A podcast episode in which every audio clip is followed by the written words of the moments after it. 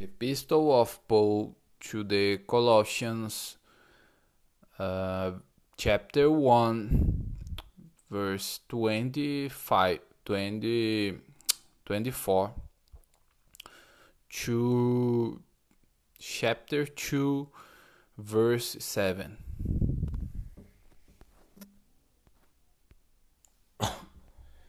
Paul's label for the church. Now I rejoice in what I am suffering for you, and I fill up in the, my flesh what is still lacking in regard to Christ's afflictions for the sake of his body, which is the church. I have become its servant by the commission God gave me to present to you the Word of God in its fullness, the mystery that has been kept hidden for ages and generations, but is now disclosed to the Lord's people. To them God has chosen to make known among the Gentiles the glorious riches of the, this mystery, which is Christ in you, the hope of glory.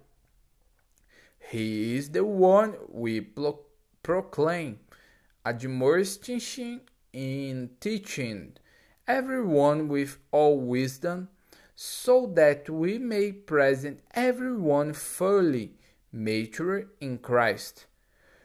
To this end, I strongly content with all the energy Christ so powerfully works in me.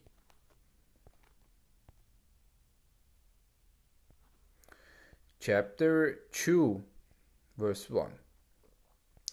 I want you to know how hard I am contending for you and for those at Laodicea and for all who have not met me personally.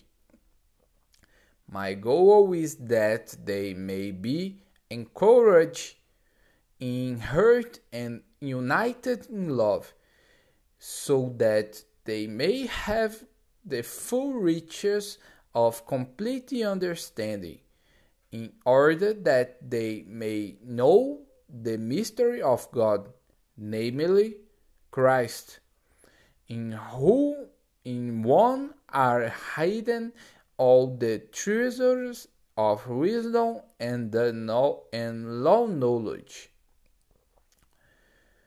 I tell you this so that no way might deceive uh, that no way may deceive you by fine sounding arguments.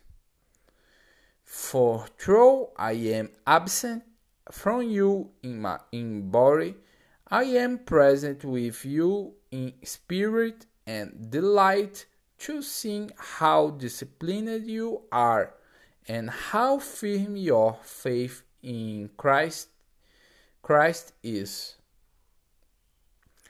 Spiritual fullness in Christ, verse 6. So then, just as you received Christ Jesus as Lord, continue to live your lives in Him, rooted and built up in Him, strengthened in the faith as you were taught, and overflowing with, with thankfulness.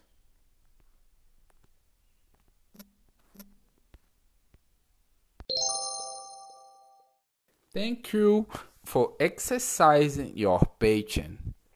Um, uh, Jesus be the Lord of your life. Leche Lehar.